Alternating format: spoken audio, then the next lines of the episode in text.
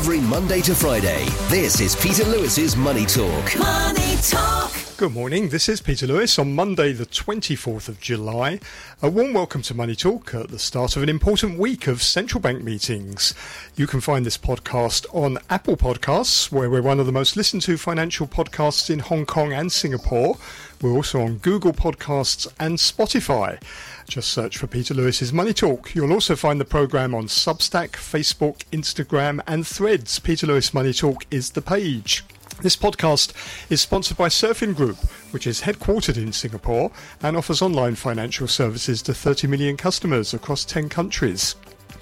In today's business and finance headlines, China has outlined a series of measures to increase car purchases, particularly for new energy vehicles, to lift growth in the mainland's faltering economy.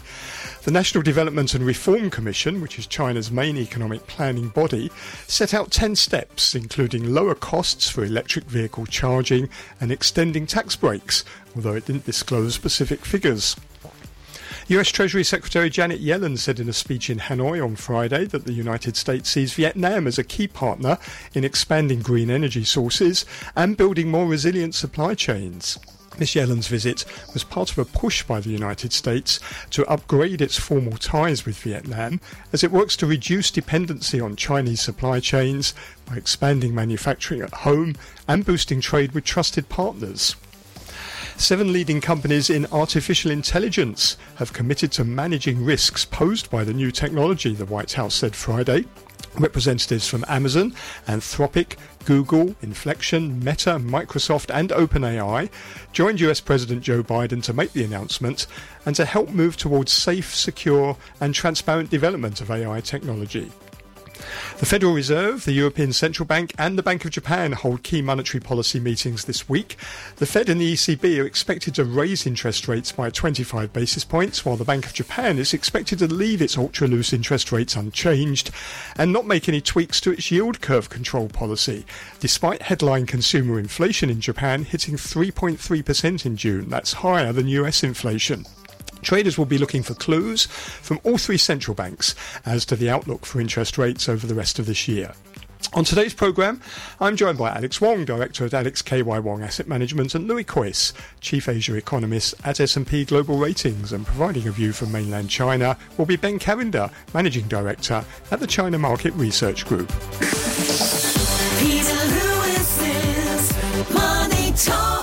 US stocks were mixed on Friday following a steep drop in large cap technology stocks in the previous session. The S&P 500 rose less than 0.1% to 4,536, led by defensive sectors such as healthcare, consumer staples and utilities. It advanced 0.7% across the five sessions, its second straight week of gains.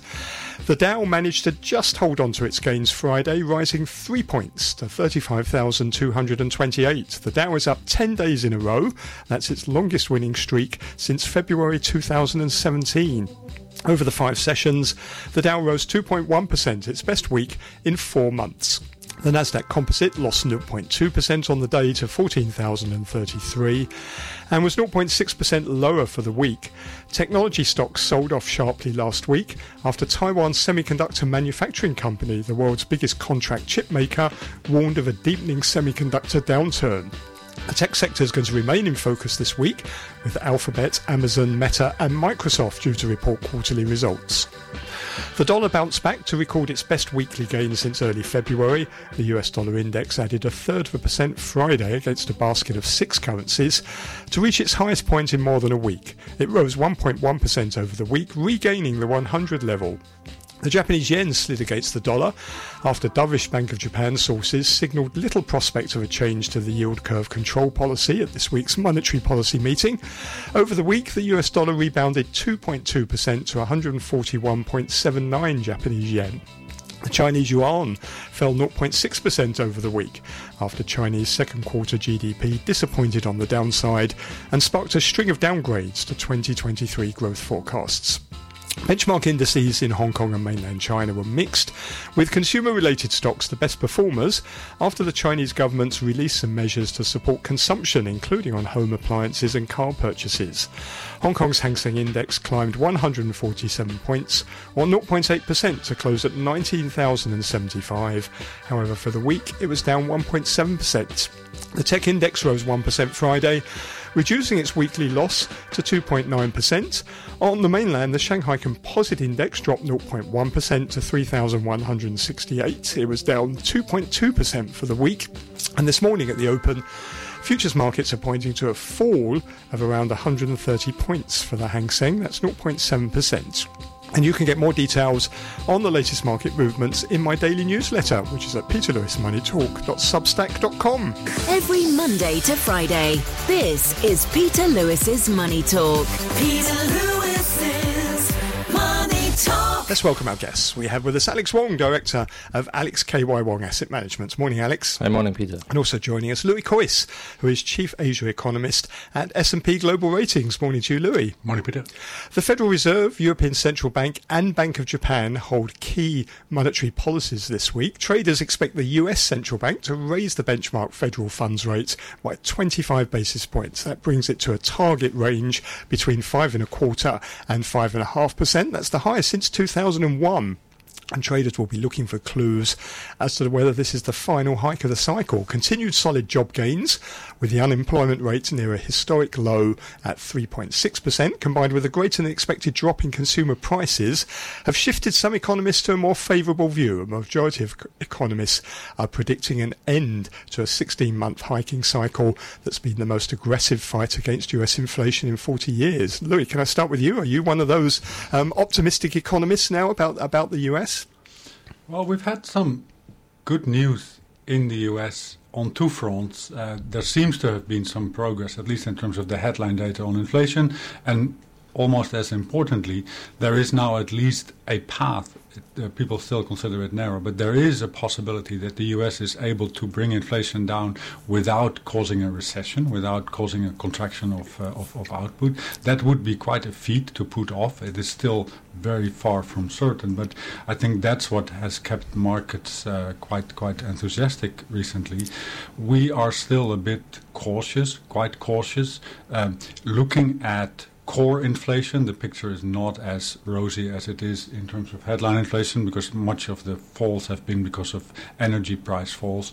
Um, we think that the, we are basically much less uh, bullish than the market about how fast interest rates can come down. You know, they, will they peak at uh, will they, you know, will they peak after the next rise, or will there be one more rise? That is one question. But I think the markets are pricing in quite quick and sharp falls after that, which we don't really see the room for. It, it seems that, you know, you almost have to ask the question why should the Fed stop when inflation is still above its target and the economy is still motoring along very nicely and, um, and, and the jobs market is still very tight? Exactly. Alex, what, what do you think? Do you think the Fed has done it? Has it avoid? Has it achieved now this proverbial soft landing that everyone is talking about, slowing the economy enough to get inflation down to two percent, but without causing a recession? I think uh, the price level actually probably would peak uh, because of the uh, weakness in energies and also used the car. So I think uh, those factors which are limiting the overall price level. But the but the uh, a new risk is that uh, we may see uh, food prices coming up because of the uh, disruption in the supply chain in, in certain commodities. So there's a risk right now. Uh, but an anyway, I think uh, the market is quite uh, optimistic about the picking of the interest rate. But I think, uh, as Louis pointed out, uh, the, the, the, the interest may not come down that soon. And that's the key thing, isn't it? That there could be some shocks. We've got uh, uh, India banning rice exports. You mentioned wheat because of um, Ukraine, um, and there are other potential things in the pipeline that, that could cause um, sort of inflation to suddenly tick up again. Yeah, that's a, uh, that could be a surprise factor. But the good thing is that the spike up actually do not last longer right now. So uh, hopefully that would still be contained because uh, overall the global economy is slowing down. But uh, that would be a, a key area to watch because uh, that probably may uh, spark the uh, fear in inflation again. Louis, the, the Fed's got inflation down to 3% now from um, you know quite, quite high levels. Is this next bit to get it down to 2%, is that going to be the hard bit where, because you know, a lot of the inflation now is in the services sector where wages are a bigger sh- share of the cost of running a business, that presumably is going to be harder to get down, isn't it? Of course it is. You know, um, what we've the, the, the fall that we've had so far was really the easy part because it came because of those energy and, and other commodity prices. What is the big question is can we see moderation in wage growth, moderation in like pass through by companies of, of price increases so that core inflation can come down. Because core inflation, unfortunately, is still, if you look at it sequentially, where are we compared to three months ago, then core inflation is still trending at about 5%. Mm. And that is the big question. How much more pain do, does the economy need to incur before we can get core inflation down? Well, I suppose the big question is what happens next. Everyone knows or is expecting this quarter point rate hike at this meeting, but what comes next? And I suppose a lot of this depends upon um, how wedded the Fed is to its 2% inflation target and, and how much inflation um, it, it's prepared to accept.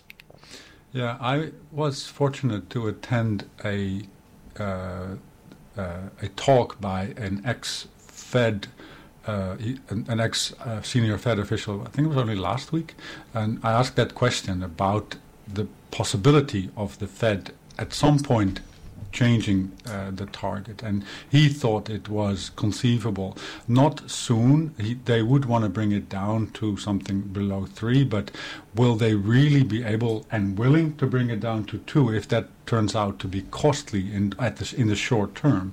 That that is, I think, still a question outstanding. At the moment, it seems central bankers, not just in the US but also in Europe and, uh, and, and other places, seem to be quite committed to bringing inflation down. But once the economies really start to cool, how much willingness will remain? That's the question. Alex, there seems to be two schools of thought on this. There's one that says the US should live with higher inflation, maybe around 3%, because it's not worth putting the, the economy into recession to try and get it down lower.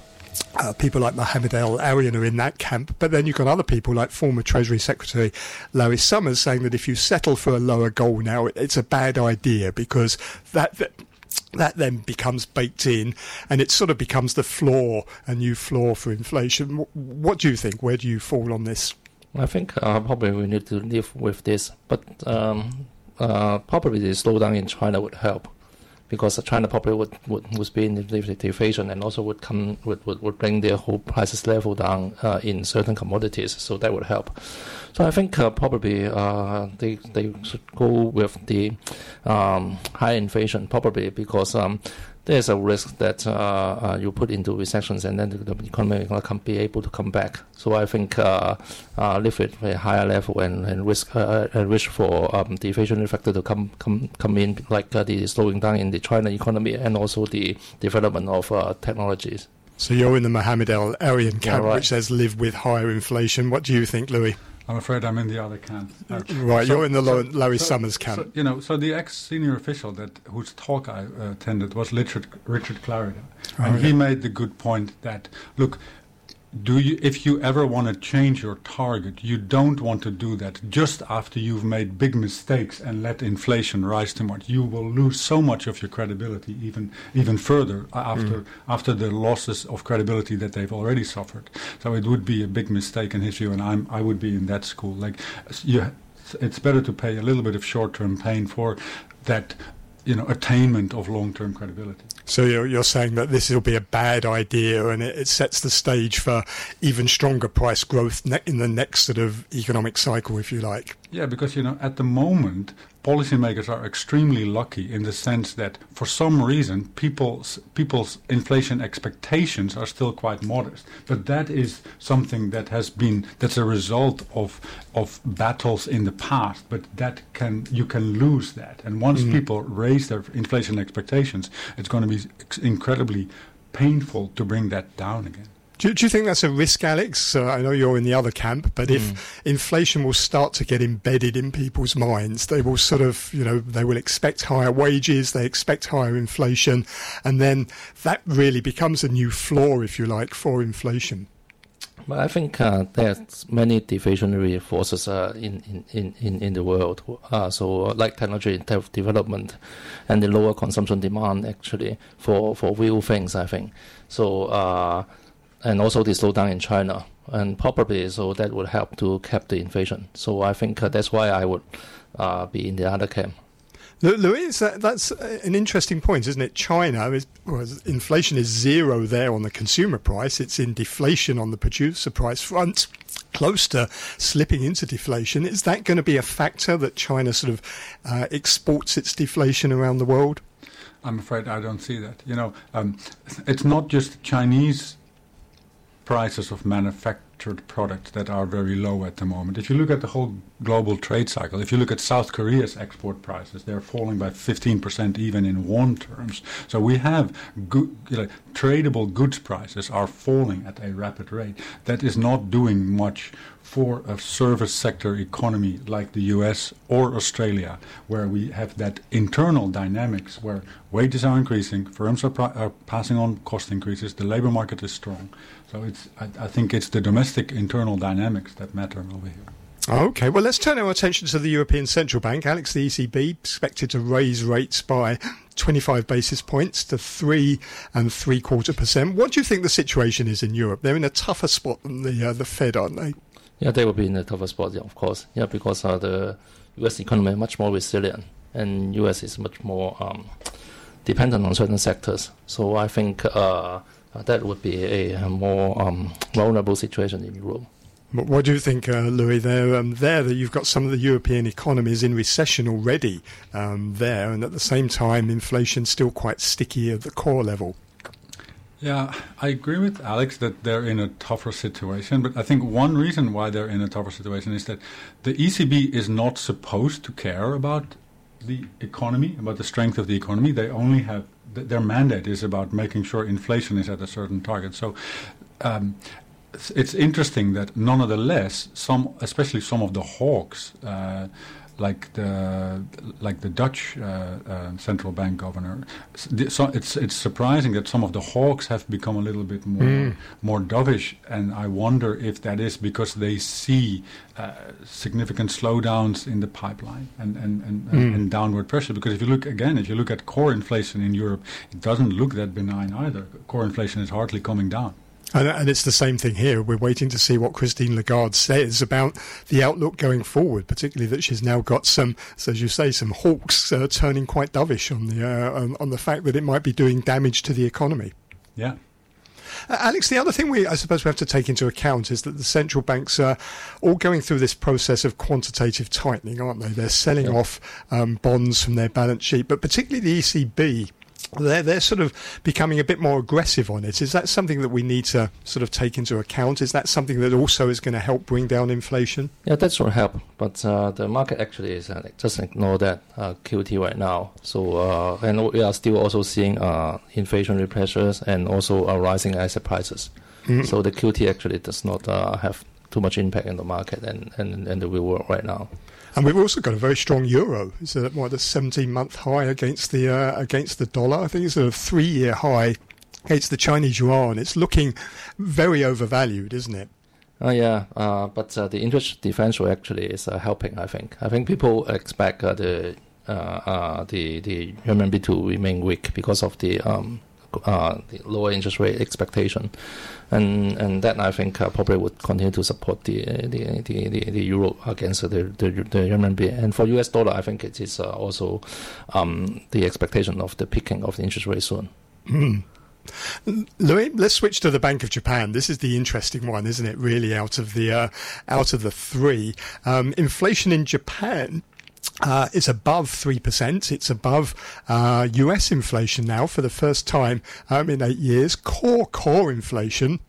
Uh, is above 4%. That excludes uh, food and energy um, prices.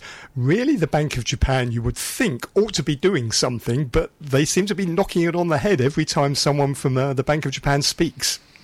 Well, you know, they're pretty clear about what they view as the conditions for them to start tightening significantly, and that is that they want to make sure that inflation will rise sustainably. So not just that infl- we, we all see inflation is going up, but they want to see their forecasts for inflation in the coming years uh, reach around 2%, hopefully even a bit higher, because they're very worried that what, the, what, what, they're, what they are worried about is that they start to raise interest rates, inflation falls back, nominal growth will be very low again, and the, the government is, uh, is faced with tremendous uh, interest rate costs. So they, I can kind of understand why the, the bar for them is quite high. But in, but I do think indeed we are getting closer to that point. Aren't they um, at risk of looking as silly as the Fed did 15 months ago when the same thing happened, didn't they? Inflation started to pick up, but the Fed said we wanted to see if this is sustainable. Um, this is, and they were saying at the time this was transitory, and in hindsight, ended up looking very stupid. Um, is the Bank of Japan now making exactly the same mistake? You know, I think they are at a risk of that, but I think Governor Ueda is a quite uh, capable, competent person. He, he he knows that there is this risk, but he he he says the risk of moving too soon is is larger than the risk of moving too late, and yeah, that's a bit where we are at the Yeah, but you have to sort of also question maybe the Bank of Japan's forecast. They're, they're forecasting 1.8% inflation for this year, where it's been above 2% for 15 months now. You sort of think that maybe their forecasts are behind the curve. You know, I think I've been focused uh, for for a year now on the labor market because that's where the answer will have to be. Are we going to see wage growth rising sustainably if so, then they will have to start moving. That's also what, what, what, they focus on a lot. And so we have seen that the spring round of wage negotiations in larger companies has yielded quite significant wage growth of more than 3%. The big question is all these smaller companies in, in the domestic economy, will they follow that? Mm-hmm. Alex, what, what do you think? Do you think the Bank of Japan's making a big mistake here? Core core inflation, which excludes food and energy, 4.2% in June. That's the highest since 1981, but yet the Bank of Japan has this ultra loose monetary policy. I think they may. I think uh, the risk actually is quite high because uh, Japan actually has raised prices for, for quite some time, and the, the, so the, the magnitude of the, this current rate, the, the, the price hike actually is quite huge, and the, also the wage rise is uh, is a more more more uh, much more bigger than the other parts of the world. So I think that there is a risk. So what is the Bank of Japan going to have to do? Is it going to have to adjust its yield curve control policy? Although it's saying it, it, it's not going to change it until it sees sustainable inflation, do you think it's going to be forced into the position where this year it will have to change? Uh, right now, I think the market expect them to, to continue the current policy. So I think uh, they probably would still stick to this. So uh, they do not want to disrupt the market too much, I think. So no change uh, th- this year? Yeah, I think so. Yeah, because uh, uh, I think uh, the current situation actually um, is an adjustment of the um, of the of, of, of the past decades in Japan. So I think they probably would tolerate that. So if they did trigger a surprise. Um, and, and, actually change the, the yield curve policy uh, before the end of the year, what would that mean for the markets? Would, are they prepared for that? I don't think the market prepared for that. I think we could see a very sharp correction in the Nikkei and, right. and also a very sharp correction in the in the dollar yen rate.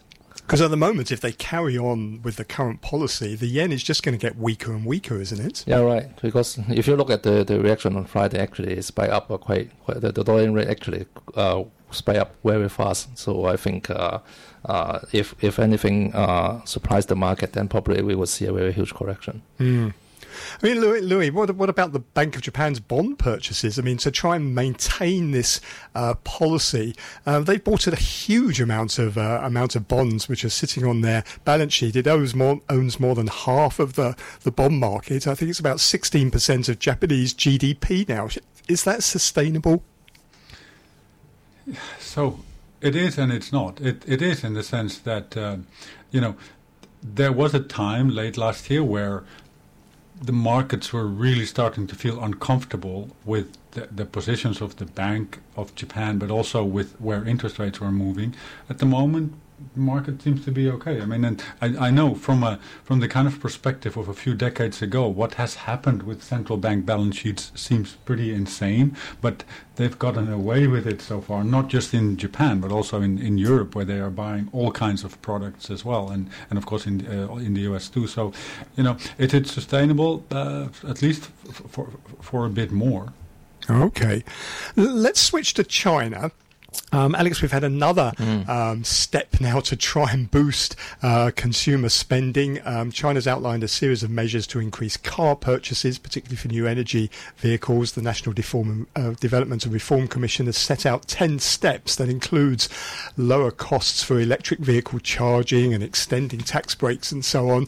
Uh, we had last week, didn't we? We had this policy to try and boost domestic consumption through spending on household goods and appliances. That was, I think, an 11 step uh, plan from the, the Commerce Department. Then we also had uh, the plan to treat private companies as well as uh, state owned enterprises. Are you convinced by all these multi step measures that are being announced at the moment? I think uh, I, am actually I'm a bit convinced that uh, the, the the Chinese equities will be, be rebound soon. I think uh, at least uh, the authorities are uh, going into the right direction to try to boost the private enterprises uh, sector. Uh, but the point is, I think investors actually would not be too convinced.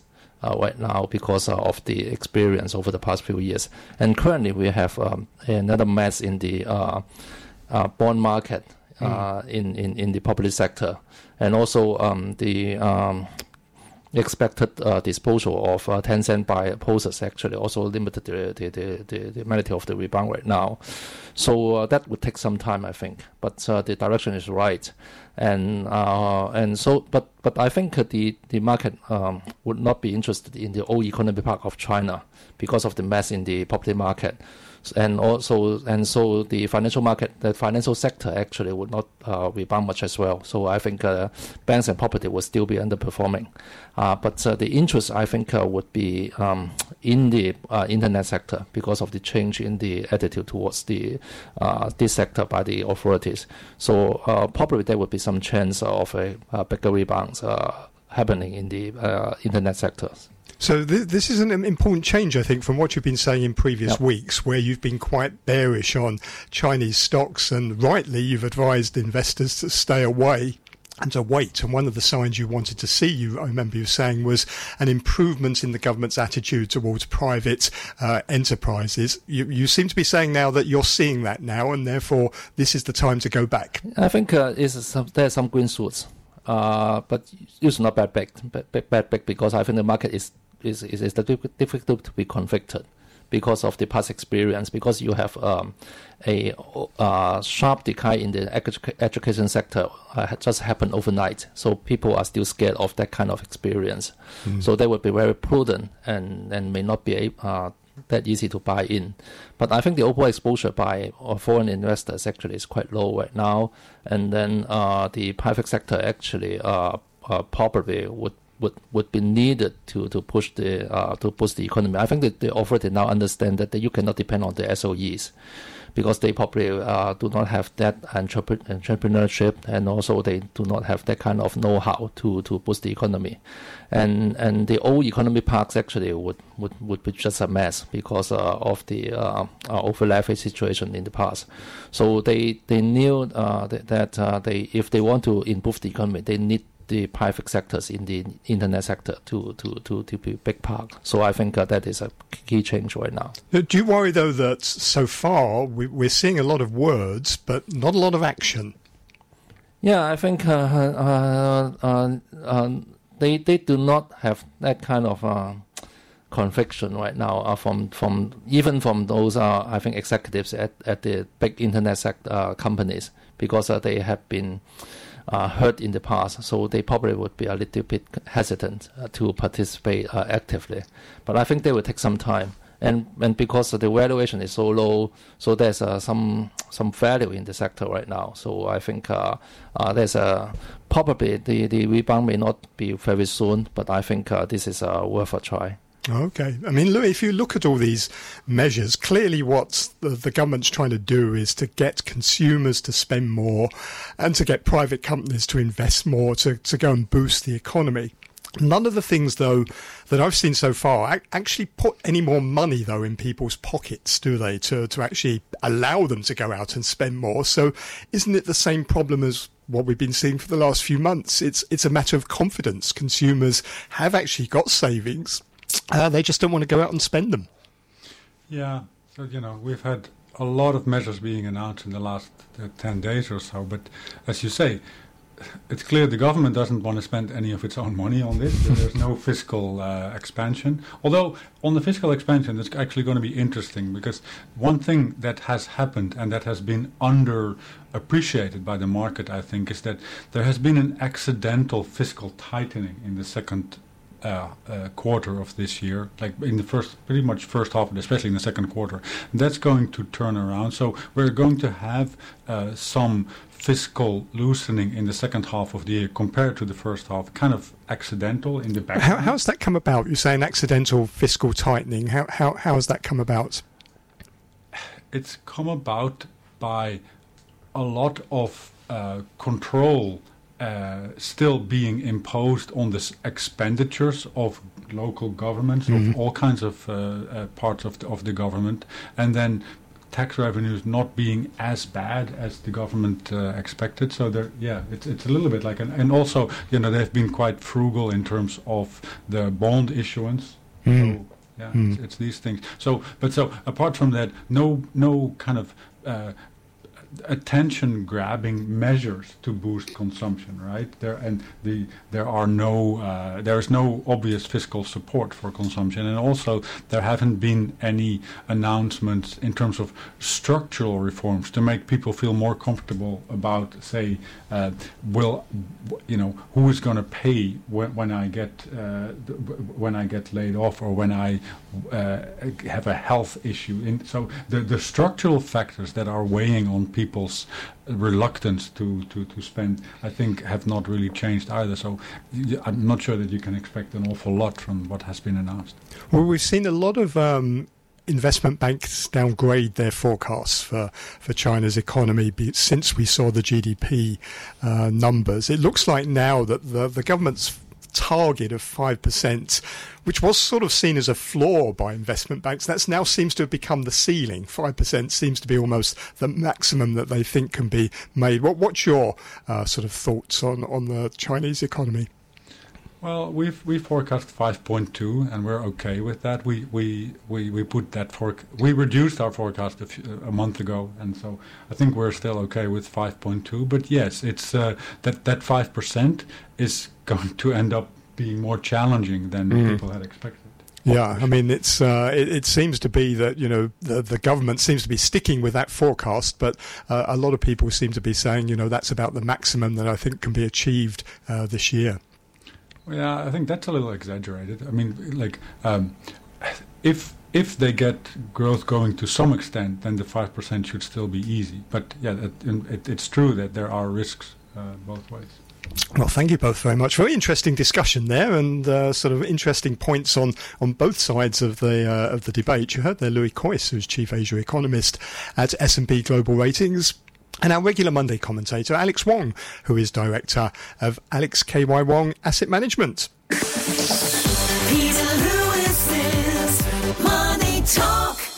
I'm joined now by Ben Cavender, who is managing director of the China Market Research Group up in Shanghai. Morning, Ben. Good morning. Now, we've seen a lot of um, plans come out of Beijing over the past week or so to try and uh, support uh, the uh, private uh, private economy. We had this uh, uh, to support the Chinese economy. We had this plan to treat private companies the same as state-owned enterprises.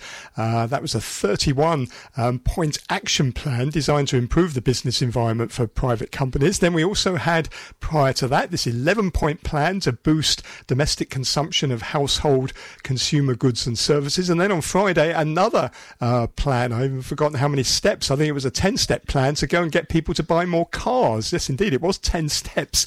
Um, a lot of plans um, out there. Do you think they're going to be effective?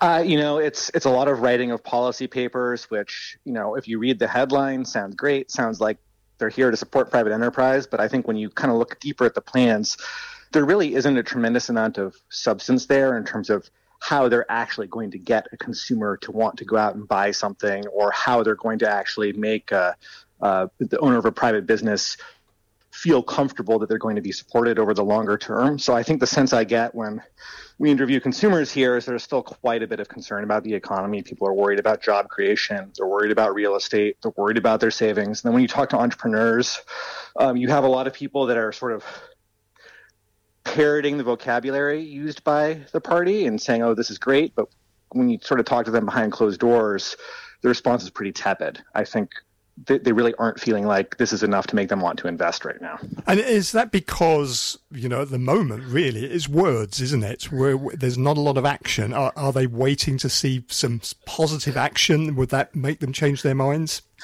Yeah, I, I, think there's definitely an element of wait and see. They want to see how these big policy directives trickle down to the provincial level or to the city level and what that means in practical terms. You know, when they look at where their company's registered and they go to apply for a loan or they apply for special privileges or they get a tax break, how does that actually end up getting implemented? Implemented, or is it just them doing a lot of paperwork but nothing ever mm. happens? I think that's where the concern lies right now.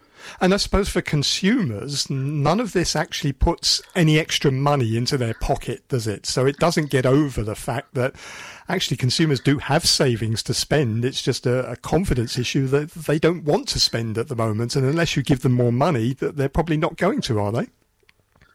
No, they're they're they're really not. I mean, I think you when you look at some of the wealthier consumers, so middle class and upper middle class, there is still some spending happening, but it's really really focused on sort of quality of life and experiences and things that can kind of make them feel better. But getting mm-hmm. somebody to go out and make a big ticket purchase or or go out and you know just buy more things is really difficult right now. People just don't see the benefit to that, and they're still so worried about uh, you know how their savings have been depleted through COVID and you know, what the job market is like. So it's until there's more direct stimulus coming in, I think it's very difficult to get consumers.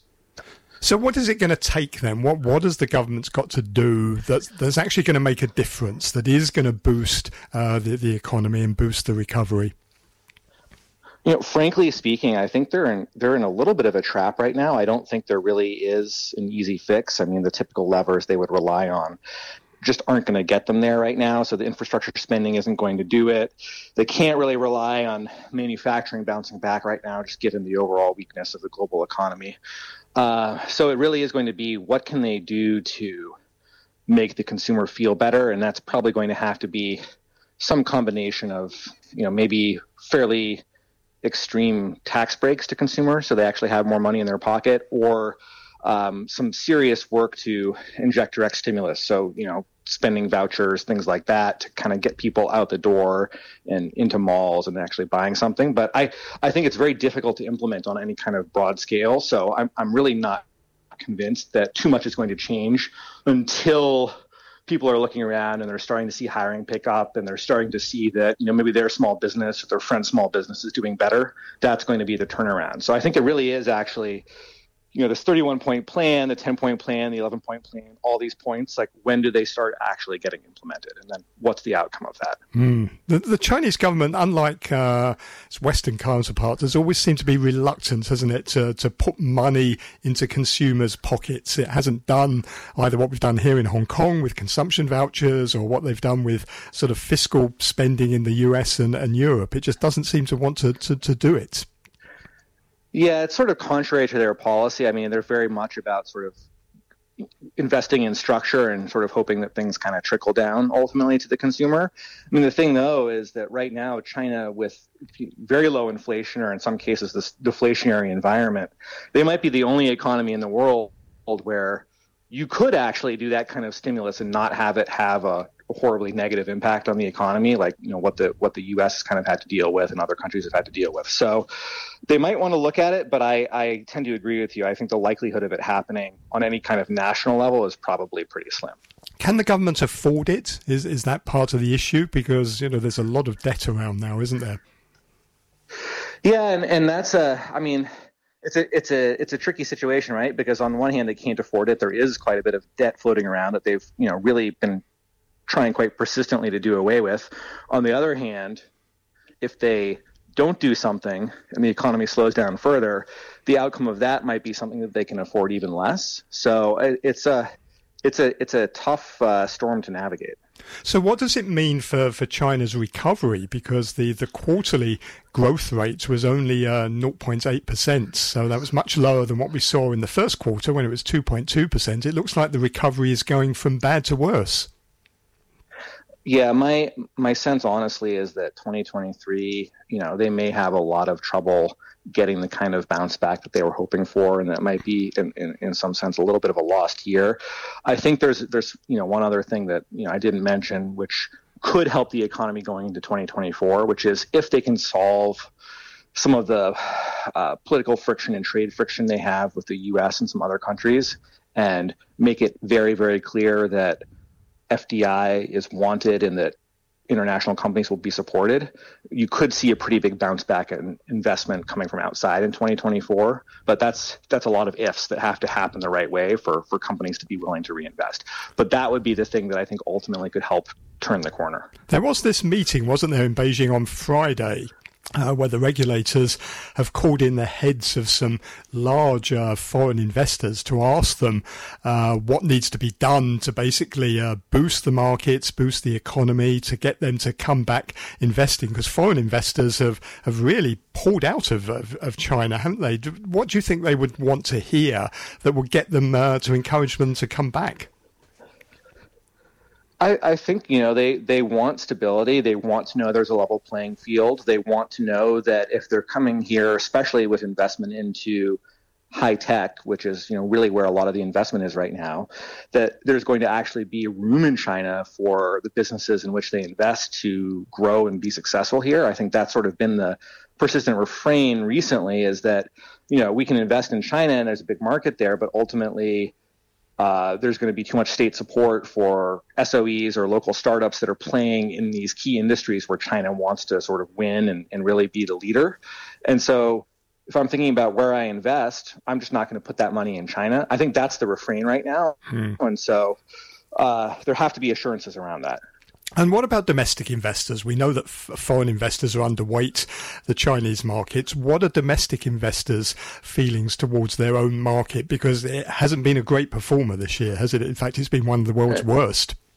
It, it hasn't been a great performer this year, and it hasn't really, frankly, been a great performer over the last 10 years. I mean, it's. Uh, I, I think you look at the markets, and it's it's very difficult to get um, domestic investors excited because I think from their perspective, the market still really is not behaving in a totally rational way because there's too much intervention in terms of what can or cannot happen in specific industries at any given time or on any given day. And so i think it just it makes investment strategy quite difficult. And i think then additionally just the financial services sector broadly um, there's always a lot of scrutiny.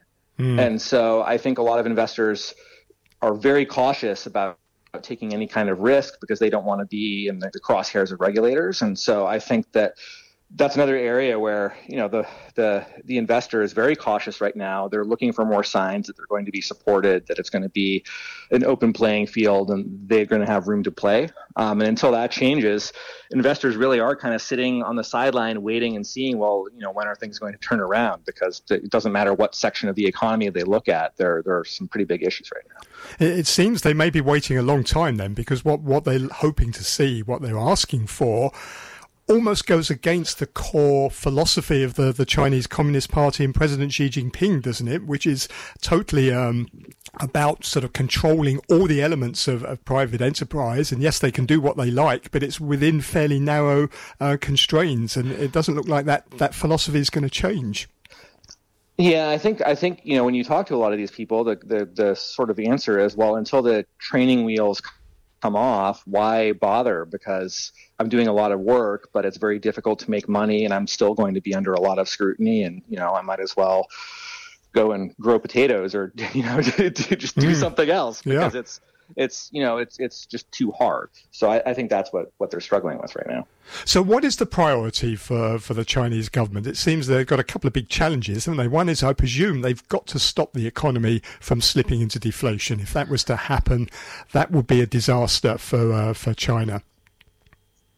Yeah, I think you know number one is always stability, and I think they they probably feel that to some degree they've come through COVID and they've managed to keep things stable. They just really slowed things down quite a bit, much more than maybe they were hoping for. So it's going forward. It's still how do they manage this debt burden they're dealing with, but at the same time, how do they do whatever they can to rebuild uh, the, the manufacturing sector specifically, I think, with all the deflationary pressure. And, and that could be a combination of, of domestic orders and also orders for export. Um, you know, orders for export's a little bit out of their control unless they are really willing to let the renminbi weaken quite a bit further than they have, and I, I, don't think they're willing to do that. And then domestically, it goes back again to how do you invest in projects and how do you invest in getting consumers to spend, and, and both of those things are hard to do right now. And presumably, they've also got to come up with a, a new funding model for the property sector.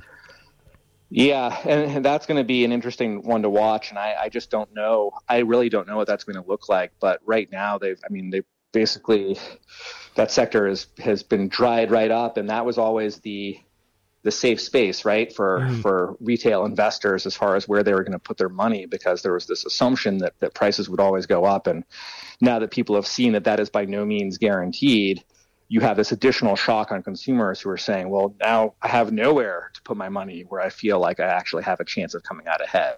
And so it, it does create this overall sort of pall on confidence. Very interesting time for the Chinese economy. Well, thank you very much, Ben, for taking us through that. That's Ben Cavender, who is Managing Director at the China Market Research Group up in Shanghai.